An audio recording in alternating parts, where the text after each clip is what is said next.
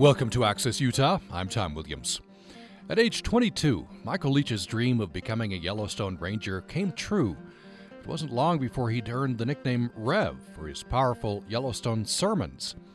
In his new book, collection of essays called Grizzly on My Mind, he shares his love for Yellowstone, its landscapes and wildlife, especially its iconic bison and grizzlies. As he tells stories of human lives lost, efforts to save a black bear cub, a famous wolf who helped Leach through some dark personal days, the unique and often humorous Yellowstone culture, backpacking trips that nearly ended in disaster, and Leach's spiritual journey with his Native American brother. Perhaps you, like him, have been charged by an elk, traveled solo at dawn uh, across Yellowstone's frigid interior, or lain awake in a backcountry tent listening for the breaths of a curious grizzly. Grizzlies on My Mind is a celebration of place, wildness, and the Yellowstone ecosystem. And we welcome in Michael Leach. Welcome to the program. Good morning from Yellowstone Country, Tom. I'm thrilled and humbled to be here on Access Utah this morning. Well, we're, we're uh, happy to have you. I wonder if we could start with uh, you, where you start. Uh, growing up, you were luckier than many, I, I think. You grew up in some beautiful country, northern Idaho. Idaho, as we would say, in the, in, in the Panhandle. Uh, North yeah, Idaho. North Idaho is beautiful country. Okay, Coeur d'Alene area, I think. Uh, yes, sir. Yes, sir. Uh, but uh, even more than that, you had regular opportunity to visit Yellowstone as, as a young man. What, what, what did it mean to you at that point? You know, my my love affair with Yellowstone certainly started at a at a very young age. You know, my my parents um, always fostered a, a sense of place, and and as a young boy, I always took great pride in my Wyoming roots, which run you know four generations deep. Uh, and so you know we traveled to the park um, al- almost every summer. You know we also had pretty deep connections to Glacier National Park. You know we would journey up in to that part of the country where where my cousins lived often. But um, you know those first memories I have journeying into Yellowstone National Park. You know we've all, I've always referred to it as God's theme park. I mean it's just this. Uh, it's a place like no other. And when when you see those hot springs and the and the, the bubbling mud pots, and you you know you go to a place like Artist Paint Pots, and you uh, it looks like you're you're peering deep into the core of the earth and, and watching this gurgling mud. I mean, it's just such a fascinating place. And, then to have those first encounters as a young boy, as an eight nine year old boy. Um, I, apparently, it was when I was two, three, four. But my first memories are you know, as a seven, eight year old boy with those encounters of, of big, you know, two thousand pound bull bison. Um, so yeah, our journeys to Yellowstone certainly had a, a major major impact on on my sense of place and, and and that pride that I take in the Wyoming roots. And I guess there could be several senses of that uh, sense of place. One is your your family has deep roots. Your I think your great grandfather, you know, drove cattle along the Chisholm Trail. Yeah, you have, you have a lot of deep roots. Yeah, my, my actually my my, my great great grandfather. Uh-huh. Yeah. Uh, and and I guess the other sense is uh, the the sense that uh, we all can have we, as we come to love a place without a doubt. You know, I mean, I, I have my my parents are both graduates of University of Utah, so we've got some some some Utes blood down there. Um, but you know, my connection to the state of Utah, um, you know, it really didn't begin until I was in college, uh, and, and so I don't have the roots in in the Utah area, but I find southern Utah to be one of the most enigmatic, uh, mysterious, uh, enchanted, and mystical places I've ever visited. You know, and I'm certainly not a, a world traveler, but I've been a, I've been a few places, and there's there's really few places like the southern Utah. So every spring we journey down to you know that Arches country and down into Escalante, and certainly have developed my daughter and I a, a deep connection there. And and it's one of the things that excited me about being down in Salt Lake City, Park City last week. You know, I had a series of presentations. Is I've I've long believed that there's a, a real connection among Utahns, um, in the, especially in that Salt Lake City, Logan, Ogden region, and Yellowstone Yellowstone, just being that it's it's without a doubt the the closest metro area. And so I think you know, as much pride as those of us who you know come from Idaho, Montana, Wyoming take in in this connection to Yellowstone, I've always seen a, a rich and deep connection between the the Salt Lake City, Northern Utah congregation there, and and Yellowstone. So I, I, the thing about Yellowstone is it is such an iconic place. Uh, you know, being our world's first national park, and I've often said it's a it's a place of pilgrimage. You know, from people for people from all over the world world, and and you certainly see, um, you know, it's it's a melting pot, especially in the summer when we get our three million visitors from all over the world, and I, I think it's just one of those places people feel they have to visit, and and once they visit, it's hard to ever leave, and, and many people do end up forming a very deep and lasting and impactful connection to Yellowstone. What is it, do you think, that uh, causes some people to have that lasting connection? Others probably just come through and, and it's a beautiful place. Uh, um, I, I, wonder maybe you could we could frame this through the the, the kids, the youth that you've uh, brought into yeah. to Yellowstone. Yeah. Uh, you you brought inner city kids, for example, in and uh, at risk uh, youth from uh, from up there in, in your part of the country. Uh, maybe maybe show us this place through their eyes.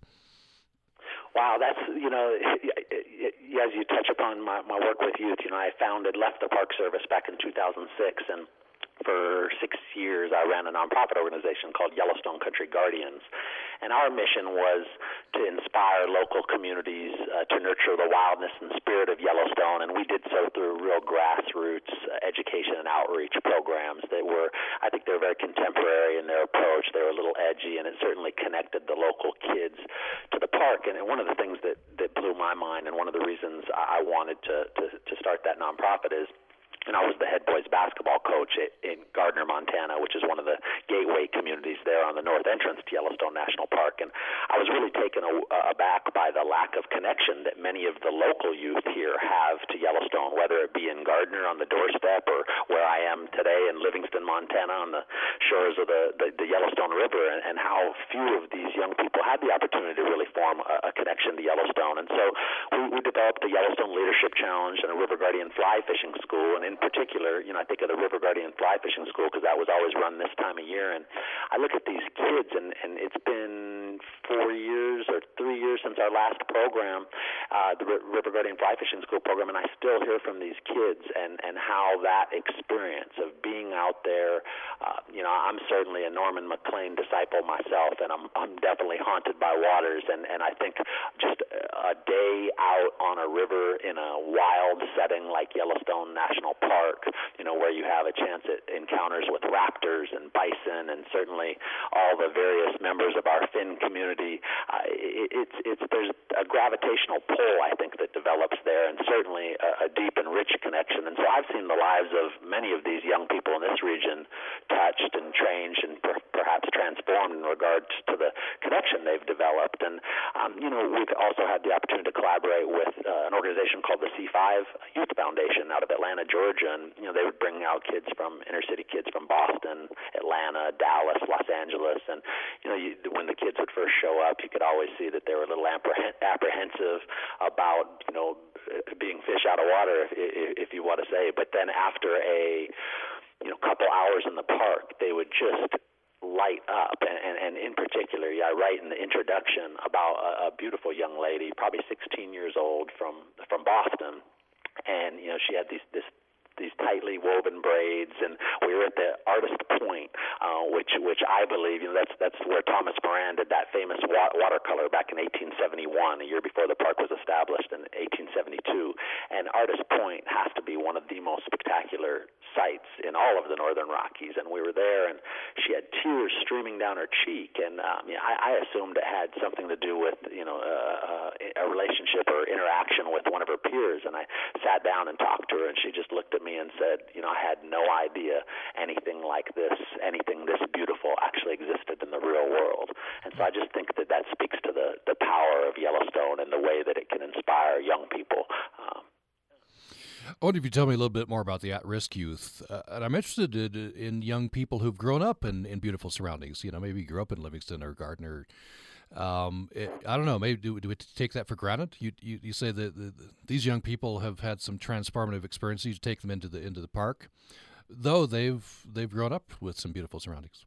Yeah, yeah, yeah. No, I, I definitely think there's uh, certainly a level of taking uh, this this place for granted, uh, re- regardless of you know, whether you're living here in the greater Yellowstone ecosystem, up in the northern Continental Divide ecosystem, or in your case, I mean, we just visited, we were down in, in Salt Lake City, had a, great presentation with King's English this week, which is such an iconic bookstore there in Salt Lake, and it was a real honor to be, be there. We had a presentation with REI in Salt Lake, and I was down there with my daughter, and, you know, we ventured up to Park City, and she was, she was in awe of the surrounding landscape down there. And so I think whether it be uh, southern Utah, a, a place like few others, or or Yellowstone National Park and the surrounding area, I do think those of us who live here, um, if if we're not, uh, I think uh, in, in this fast-paced world that we live, um, sometimes we we lose what it means to be intentional.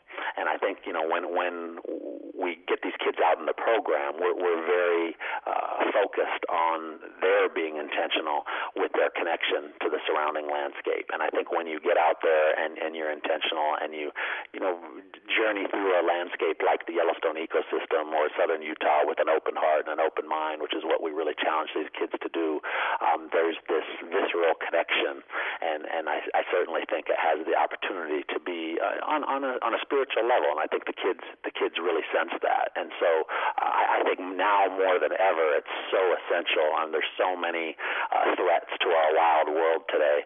And and I, I'm a big believer that you know that this this next generation, we we have to get unplugged and connected to wild places like Yellowstone in hopes of inspiring uh, audacious guardians of, of a wild planet that is in many ways in peril.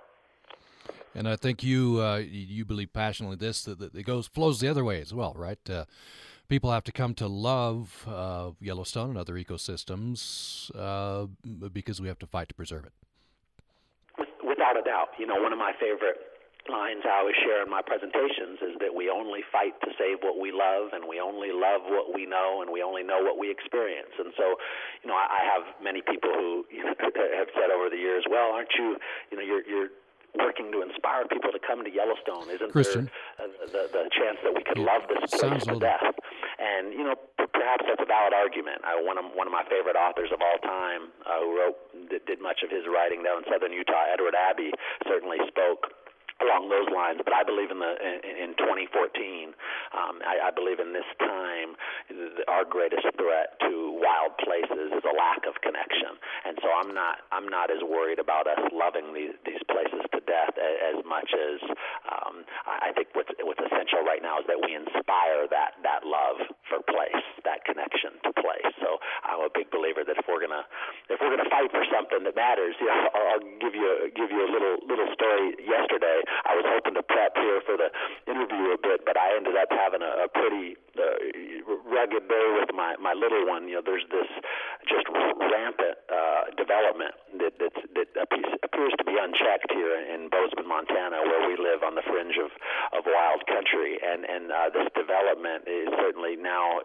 taking place in our little neck of the woods. And uh, we, we've got these two beautiful willow trees that must be 50, 60 years old. And uh, we, we've got, you know, pheasants in the area. We've got uh, Richardson ground squirrels. And our favorite visitors, we have great horned owls that nest there. And we have Swainson hawks. And the Swainson hawks, you know, they, they migrate 14,000 miles round trip, you know, 7,000 miles one way from southern, uh, southern Chile and southern Argentina to come up and nest right now in our backyard. And I, I received a a text from a friend who was a former ranger that I worked with, who's staying with us right now, who just moved moved to, to the Bozeman area to be here in the greater Yellowstone ecosystem. And he said, Rev, they just tore down one of the willow trees, and my daughter has just been uh, every time we pull up to the house for for the last several months, she gasps when we come around the corner. And she sees her tree, you know, and she's developed this connection to this this tree.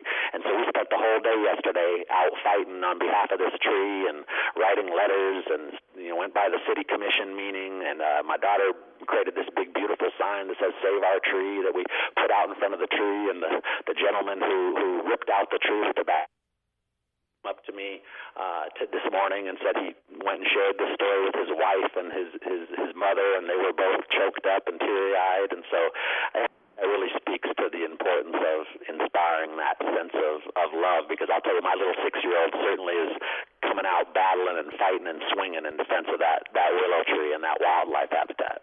Mm-hmm. We're going to take a brief break. When we come back, more with Michael Leach. His uh, new book is called Grizzlies on My Mind Essays of Adventure, Love, and Heartache from Yellowstone Country. And uh, we'll uh, tell some, uh, have Michael Leach tell some stories, including a poignant story of uh, of a wolf who helped him at a, at a hard time in his life.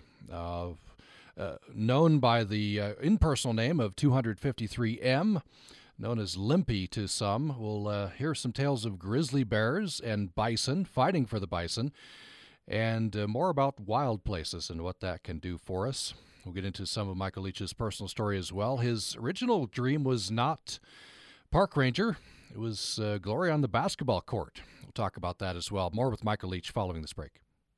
Just when you thought it was safe to enter your garden, well, there's a lot of reproducing going on as insects prepare for the fall. This Thursday on the Zesty Garden, USU Extension entomologist Diane Alston helps you control the bad guys while encouraging the good guys using integrated pest management. Die, earwigs! Live, lady beetles!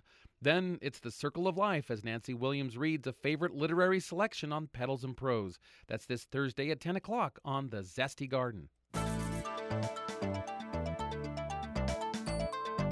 Time to make an appointment with Public Radio's favorite family doc on the next Zorba Paster on Your Health. It'll be a jam packed hour on healthy living, including this tasty recipe for raisin oat muffins. We always have a great time, so will you on Zorba Paster on Your Health from PRI, Public Radio International. Friday morning at 10 on Utah Public Radio.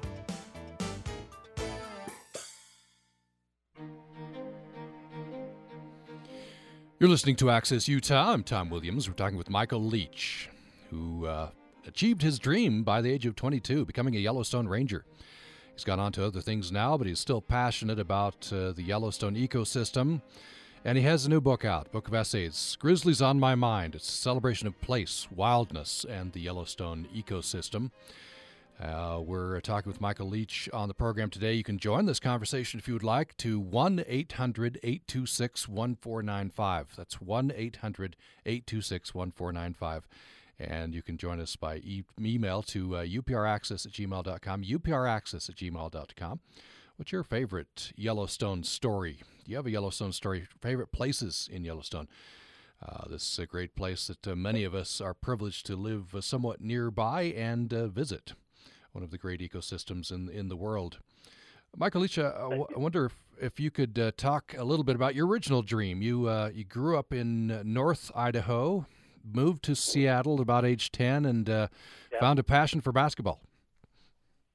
Yeah, that was that was it for sure. You know, my my great granddad uh, was one of the first state vets in Wyoming, and he's uh, still to this day the youngest to win the saddle bronc competition at Cheyenne Frontier Days, which we call the daddy of them all. And so when I was a, a young man, uh, a young boy in, in Coeur d'Alene, Idaho, I had dreams and visions of of grandeur in the in the cowboy arena. But not long after moving to Seattle, you know, we found that uh, yeah, I, I, I could I had a love for bouncing a, a ball on a hardwood floor and uh, you know kind of took that to to the extremes and you know work spent every day working shooting my 500 jump shots a day and doing whatever I could to try and uh, take that that dream to the next level of, of playing Division One college basketball and so that was uh, certainly my, my my sole focus I would say for for a number of years there probably about a, a six year year time period. What, what do you think that did for you? I guess as as many young people, uh, sports can be a, a good focus.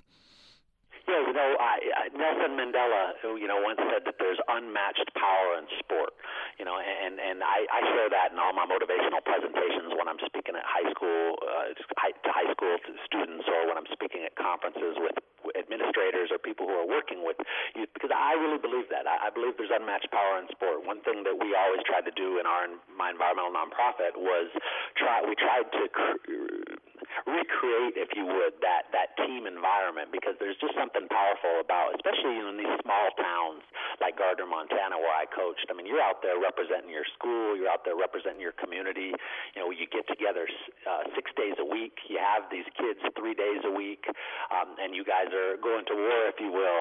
And and so you you have this opportunity to really. Uh, bring these kids together, weave connections that are tremendously powerful. And I think the, the life lessons, the core values, the character, the integrity, uh, the resiliency, the strength, the courage, um, you know, just the, the, the love and the passion that comes with, with team sports when in the right setting, uh, I, I think is tremendously powerful. So I, I definitely think a bit of my resiliency. You know, I've, I've, I've been through some, some uh, health struggles uh, over the years and I think that uh, ability at a young age to go out there and kind of push and drive through the pain and pursue that dream, uh, it, it, if anything, created some resiliency in me. And I think it's we we need to be gritty and scrappy and resilient in pursuit of our dreams. So. You mentioned health problems, and this changed the, the, the course of, of your ambitions. Anyway, tell tell us about uh, about some of those health struggles.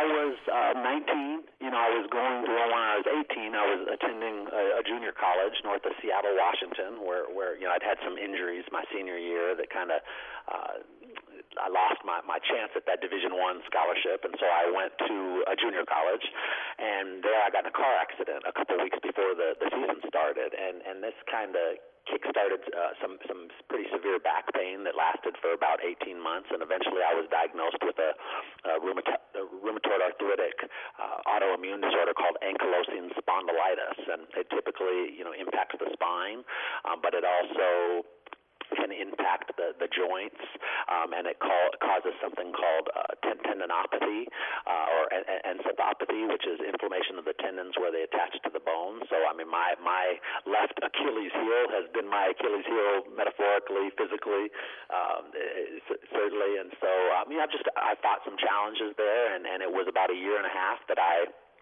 I really battled hard to try and come back and play, uh, and I, my body just couldn't take the grind. And so um, it was at 21 that, that I realized, okay, it's time to, to, to chalk this one up and, and discover a new passion. And so went back to home to Coeur d'Alene, Idaho, went to North Idaho College, and it was in an environmental study class that you know just this uh, passion for the environment uh, came about and, and and and was inspired uh, by a teacher by the name of Dale Dale Marcy. Uh, and then it was also right around that time seeing a PBS film about uh, the wolf introduction to Yellowstone National Park that really inspired me to uh, change directions and and you know focus on something uh, that, that I felt like could could have a bigger impact on the, the the greater cause, if you will. You had an epiphany in Zion National Park. I understand it. You were you, you and your girlfriend, who's to become your yes. uh, your wife, uh, took a, a, trip of the the parks in, in southern Utah.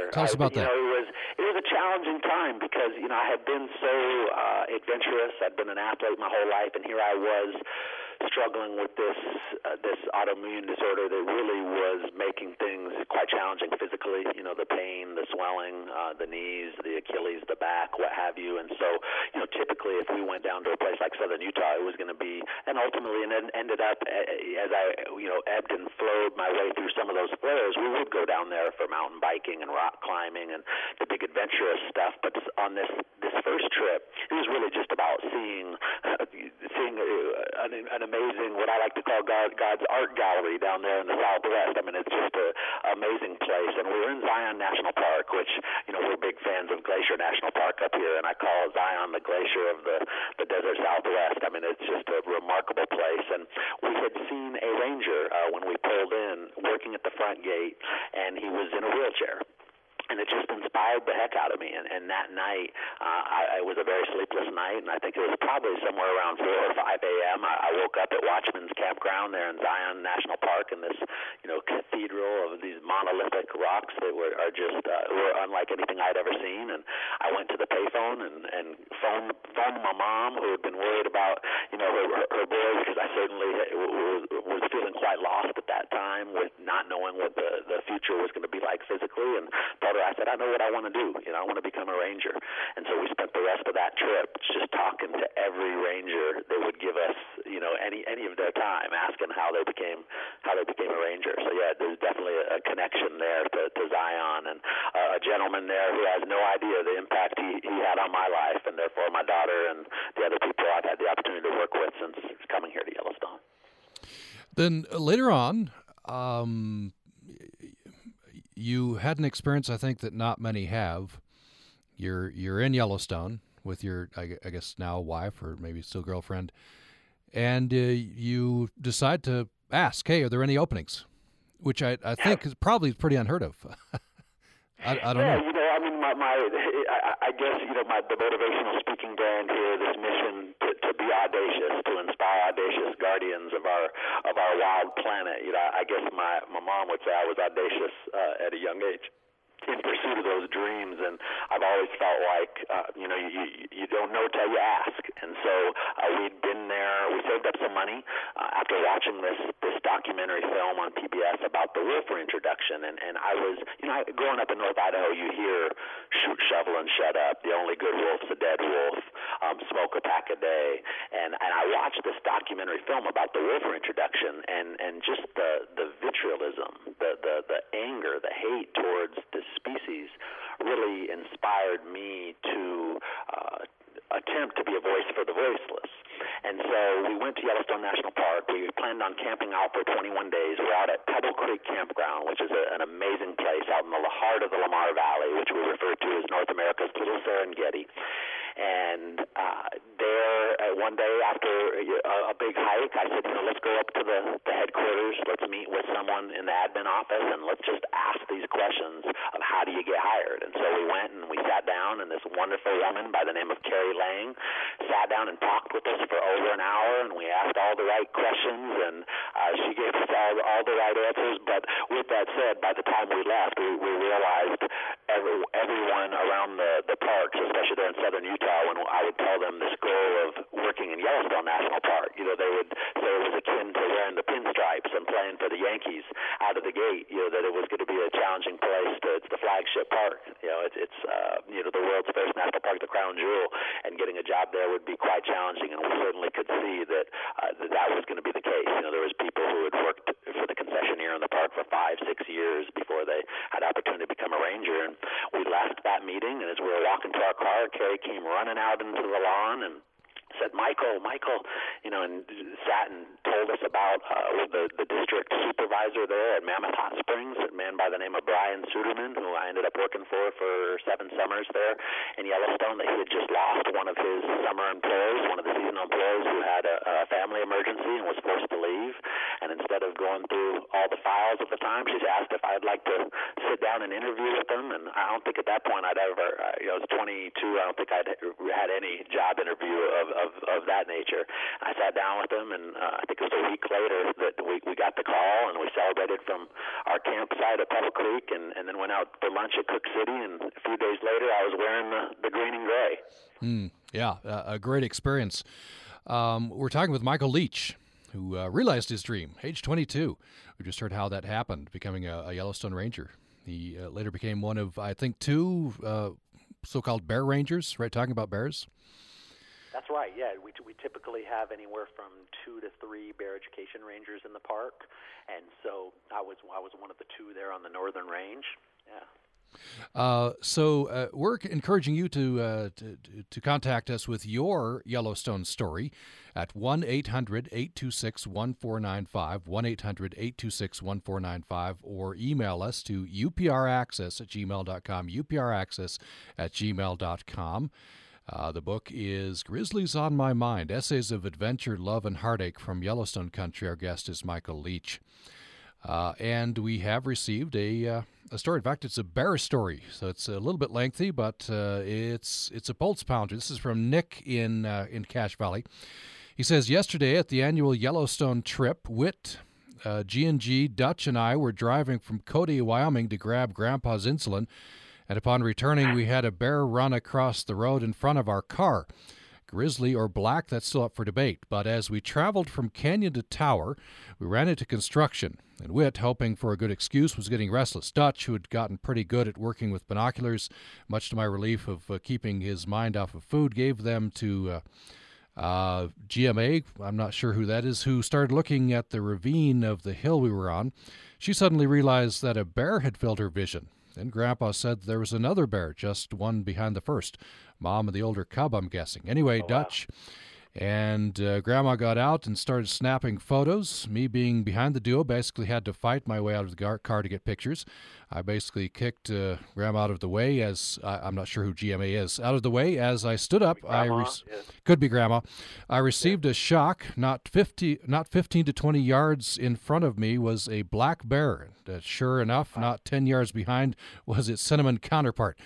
Now, having worked in Yellowstone last summer, I knew the rule of stay 100 yards away from the bears. However, being the idiot I am, I stayed, putting uh, s- uh, snapping away. Whit had gone somewhere to snap professional photos while Grandma and I used our point and shoots. Me, now being in front of uh, Grandma and Dutch, had noticed uh, rangers telling us to get back in our cars. Suddenly, out of the corner of my eye, I see a massive 350 pound black muscle charging up the hill. As I turned and pushed Grandma and Dutch into the car, I see Mr. Bear go between Grandpa's car from behind and the car behind us. I then see and hear a girl scream, and from the hill above, see her start running as the bear came after her. At that moment, everyone, including Grandpa, start yelling, Don't run, stand still. Of course, though, the girl ran, and as said previously, the bear started for her, then at the last second changed direction. I then turned to see Cinnamon counter uh, parts start uh, cinnamon counterparts uh, start to slowly follow back. I, from the safety of the car, started snapping more photos of him standing on his hind legs to get a better view of the situation. Mr. Ranger then came and threw a large stick to scare Cinnamon Bear back down the ravine away from us. A motorcyclist also helped scare Cinnamon further by revving his bike. We then watched and snapped pictures of Cinnamon at the bottom of the ravine. He and I stared at each other quite a few times. It's an event I'll never forget. That's uh, Nick in uh, Logan. That's quite the uh, wow, you, quite the experience. that sounds like something straight out of the, the 1950s and 60s there. Yeah. Uh, so yeah, you you did harkening back. Uh, so these kind of incidents, I guess, happen less often. You're saying it definitely. You know, from from 1931 to 1969, just to put things in perspective, you know, we averaged 48 bear-inflicted injuries per year and that was largely due to black bears. Uh, you know, the grizzly bears dominated the the big open pit garbage dumps that we had throughout the park, and um, one of those dumps back in the 1930s, the infamous Otter Creek uh, bear viewing area, they actually had erected a concrete viewing platform in the backcountry where they would put human garbage, and then they had auditorium-style bleachers. This was just south of Canyon, um, erected around the concrete viewing platform, and on any given night, you may have a couple thousand people watching, you know, upwards of 20, 25 grizzly bears feeding on anthropogenic human garbage. And so uh, that scene was a little safer, if you will. You had uh, you had rangers present, and, and the bears were off at a distance. But the black bears, we received our first reports of roadside black bears panhandling for for human food sources in 1910, and that was five years before the first automobile was even allowed in Yellowstone. And so from the 1930s all the way up until 1969, 1970, it was 1970 when we closed down the garbage dumps and finally began to enforce the the the law that had been on the books since 1903, I believe, that banned bear feeding. But we, it was such a popular attraction to the park that rangers, you know, just just uh, looked the other way. And so up until 1970, they were allowed to feed bears in the park, and so it was incredibly common to have bears. When I was just down in Salt Lake this last week, I showed a number of images of of black bears climbing into cars, black bears sitting in the driver's seat, you know, black bears being fed, putting all their, all, you know, putting their their front paws up on the on, on the side doors of the vehicles, sticking their heads in, getting hand fed. So yeah, it's a, it's a very different world now. Now we only average one bear inflicted injury per year. Uh, more often than than not, that tends to be a grizzly bear, and it just tends to be a, a fluke encounter. Uh, it's not that it's a rogue or, or, or bad grizzly bear that's menacing and, and seeking seeking out people. I actually find, you know, you, you often hear people describe grizzly bears as as menacing and and as um, as threatening and uh, and as unpredictable. I actually fi- found in my time working in the park the bears to be quite predictable and quite tolerant of, of people.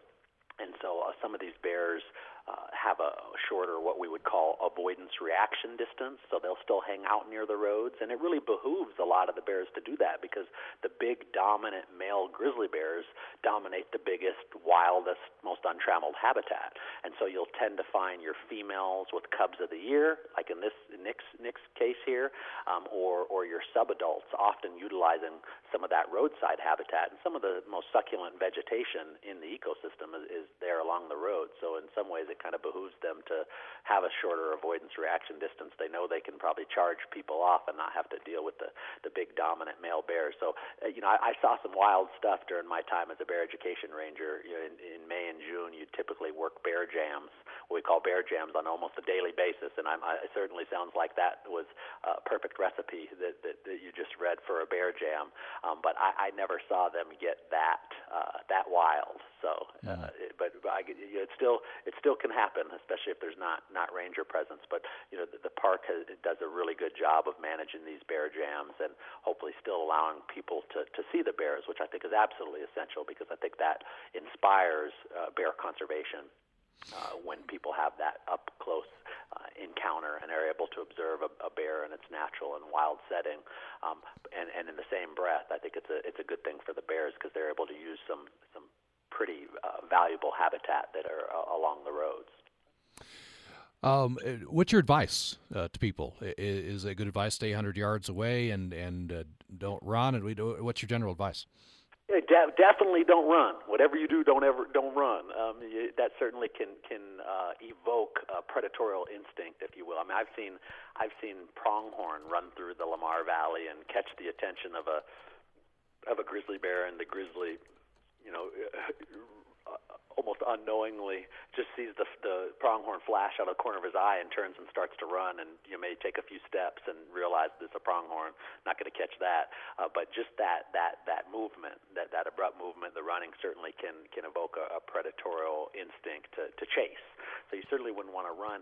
You know the, the the big key at these bear jams uh, along the park roads. You know, it's a different scenario in the in the backcountry, but along the roads, again, these these they call it an avoidance reaction distance. And these bears, they're not food conditioned, very different than the situation you have down in, let's say, Yosemite, where you often have human habituated bears and food conditioned bears. You know, we had we had that back in the 1930s, 40s, and 50s and 60s, but now we've got bears some of which are human habituated, some which are not. But but because they've done such a good job down in the park, the National Park Service, um, with the with the bear management policy, the gar- bear bear-proof garbage cans, um, going through the campground, making sure that that no food's left out, nothing with a sense left out, toothpaste, um, you know, cooking utensils, any anything that could attract the bear that has the keenest sense of smell of any land mammal in North America, one of the keenest sense of smell of any land mammals in the world. It's approximately seven times that of a, a hound, a bloodhound. And so they've done a great job. And so these bears are not food conditioned, but some of them are human habituated. And, what I found is there was times when we were managing a bear jam where we may only be 25 yards away in in a large pullout, um, and and because we had rangers there, uh, it, that was not considered you know a violation because we were keeping things very pr- predictable. We were keeping people close together, um, and and we weren't creating any any sudden movements.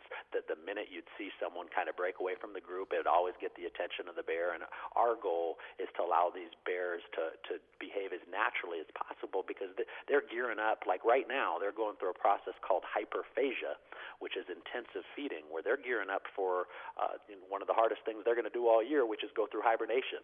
And and these bears, when they hibernate, they actually are, are quite active metabolically and physiologically speaking, and so they've got to put on a lot of weight. The pregnant females right now got to got to put on a lot of calories, uh, upwards of you know 25 to 30 thousand calories per day, in in hopes of putting on upwards of three and a half to five pounds per day to get through a very active hibernation period. So we we want to try not to disturb them. And so the big key is if there's not a ranger there, yes, the the park rule is 100 yards from the bear, and if you're you know 100 yards, if you're closer than 100 yards, that's that's a, a violation, can be a citation. And with that said, if you're 300 yards from a bear, if you're changing its behavior, that too would cons- be considered wildlife harassment. So I think the biggest key when you're driving through the park is if you see a bear along the road, before you stop, and we've got to think vehicle safety first, you've got to get all four tires off the side of the road. And once you get all four tires off the side of the road, and hopefully you do that in, in a safe zone without rolling rolling the vehicle, you know, then you've got to uh, assess the situation of whether it's safe to get out or not. And if there's no ranger there, and it's and the bear is 50 yards away, you should definitely remain in your vehicle. You uh, you talk about um, I think you've had this experience lying awake in a backcountry tent listening for the breaths of a curious grizzly. There's something about the uh, the grizzly bear or, or any bear I, I think it's fascinating. Uh, there's a it's a bit of danger because uh, as, as, humans, you know, we could become part part of that food chain. if you know, uh, an animal that could eat us, there there's something that really rivets our attention. What what is it about the bear? I, I love. I think you hit it on the head, Tom. I think I think you know. Uh, I, I show this image of this this big grizzly bear in Yellowstone during my my presentations. I like to call them my Yellowstone sermons, and I say that I think there's something so powerful when we journey into the backcountry of Yellowstone because we know we can be recycled back into the food chain. Now, the chances of that happening, I mean, we're more likely to get struck by lightning than we are to be killed by a grizzly bear.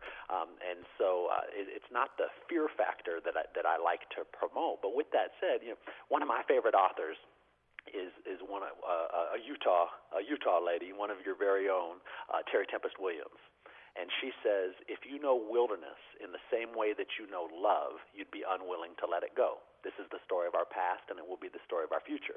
Well, I've always said that if you know wilderness the way we do in, in the Yellowstone ecosystem, you know, you'd know what separates our wilderness from just about any other in the lower 48 states uh, is its wildness. And I, and I think that's because for many of us, the animal that represents wildness at its most authentic level is, is the grizzly bear.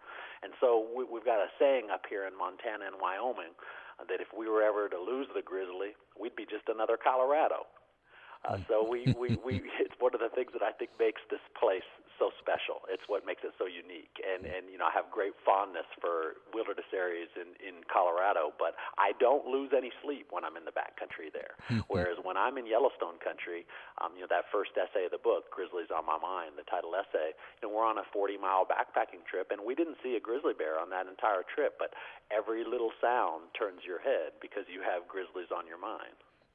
Yeah, I like it. Uh, I guess surrounding states might maybe should adopt that as the motto. You know, uh, without X, uh, you'd just be Colorado. Exactly. We could do it. exactly. Exactly. so, so, uh, so angry yeah, Colorado residents should, actually, should my, call. My, my best response to that was down when the book was released. I had the opportunity to uh, the Sierra Club brought me down. I got to speak on the steps of the state capitol at a, a big rally protesting the Keystone Pipeline, and then I went over to Tattered Cover downtown, which is a very iconic, you know, indie bookstore in in the West and certainly in the Denver area. It's it's cherished, and I was got to speak as part of the Rocky Mountain Land Series, and I didn't know how that one was going to go over, uh, but it actually went over pretty well. Everybody got a good good chuckle out of it. But I, I do I, I really believe that's why we struggled with you know what what should the title of this book be? Because as you know, I mean this book is not solely about grizzly bears. It's not solely about bears, but we we, we chose that one because we wanted the the the title essay to be something that I really felt like represented Yellowstone. And, and I think, you know, walking in the backcountry of Yellowstone, fishing the streams of Yellowstone, um, everything Yellowstone, even walking through the geyser basin. I was doing book signings down at Old Faithful this May, and someone came running in and they just had a grizzly encounter on the boardwalks. And so in the spring, you know, the bears will go down into that area for, for for the carcasses. And I think the fact that you know there was 50,000 plus grizzly bears in the lower 48 states as of you know 150 years ago, and, and the fact that they've been reduced to less than two percent of its historic range, I definitely think you know that Yellowstone has historically always been a bear park, and and I think the the grizzly bear and and that component of having grizzlies on your mind. I don't, most of us don't see grizzly bears in, in the park or in the backcountry, but I think it's just knowing they're there and having them on on our mind that really makes Yellowstone one of the most extraordinary ecosystems on our planet. And I, I think that sense of danger that's part of wildness and wilderness, isn't it? So, so, you know you have to this this is different from home. This is a place that you have to be careful in. Yeah, um, yeah. I, I very much believe that's the case. I think you know we have to be we're more aware, you know, especially when I think when you're walking in in, in a wilderness setting, and, and as you you said, in a wilderness setting where you could be recycled back into the food chain, um, you know, you're you're much more aware. You're much more aware of our surroundings, and, and I think that again is a, a very positive thing for people getting out into places and exploring Yellowstone. As I think it uh, it, it enhances um, our, our sense of awareness, something our ancestors certainly uh, for generations experienced when exploring wild country, and I think it, it's easy for us to, to lose those those uh, for those muscles, for those instincts to atrophy. But a, a walk through Yellowstone country, I've always said, is, is perfect rehabilitation for that. We just have about five minutes left in the in the program. Much else that we can talk about. Of course, you have to read the book, and the book is "Grizzlies on My Mind." The author is uh, Michael Leach. Um, and there are a lot of good stories about, uh, as you call them, two-leggeds. Uh, some very interesting yeah. people work in Yellowstone. I'd like to, to with the time remaining, uh, talk about wolves and uh, specifically okay. this very special wolf uh, who yeah. you know piqued the imagination of many people. He was known by the boring name of 253M, also known as Limpy. Uh, tell me a bit about him. So yeah, two fifty three M. Uh, some people called him Limpy, some people called him Gimpy, but he was he was an extraordinary, an exceptional wolf. Um, you know, he he was a member of the famous Druid uh, Peak Pack the which which I would argue is probably the most famous wolf pack that there's there's ever been. Um, there's been two documentary films done on them, and so he was the beta male to the alpha male, alpha number 21, who's probably one of the most famous wolves to ever walk this earth because of of the the documentary films that have been done on that pack. So he was the loyal beta, uh, which means you know he was essentially the right hand man to the to the alpha male. Um, but at one point he wanted to he wanted to mate, and I, I believe this was in 2002, I want to say. And so um, he, he was collared. Uh, upwards of 25% of the wolves in a, in a pack will, will be collared, and so that's where they get the number and so we can keep track of them via telemetry. Uh, but we lost his signal, and he turned up. I want to say about five weeks later. Uh, it was 20 miles east of Ogden, Utah, and he was found. I, I believe it was in Morgan, Utah, in a coyote trap. Um, and so when they when they found him, uh, Mike Jimenez with the U.S. Fish and Wildlife Services, uh, who's based there out of Wyoming, brought him back up to Grand Teton National Park, and from there, 253, uh, basically on three legs now because he had injured one of his legs when he was younger uh, in, in a in a territorial dispute with another pack that had come into the Lamar Valley. Well, now he had injured his his one of his front legs with the uh, the the coyote trap, and so here's this basically two-legged wolf. I mean, he had all four legs, but he was limping, and he worked his way through all this this wolf territory, and uh, you know a lone wolf in another wolf pack's territory can often spell trouble. Um, and the number one cause of death for, for wolves in this ecosystem are, are humans, and the number two cause would be other wolves. They're very, very territorial species. And he eventually made his way up to the Lamar Valley. Um, reunited with the Druids, and when 21M died, we thought he would become the alpha male, uh, but this Don Juan, number 302 from the Leopolds, uh, kind of rolled in and became the alpha male, and 253 struck out again, and this time found himself down in the elk refuge uh, outside of Jackson Hole there, and uh, ended up finding a mate, and and, and uh, he established his own pack um, before being shot during the first uh, the first Wyoming-sponsored wolf hunt. So this uh, and this wolf was uh, important to a lot of people, but important to you, right? It served as some inspiration.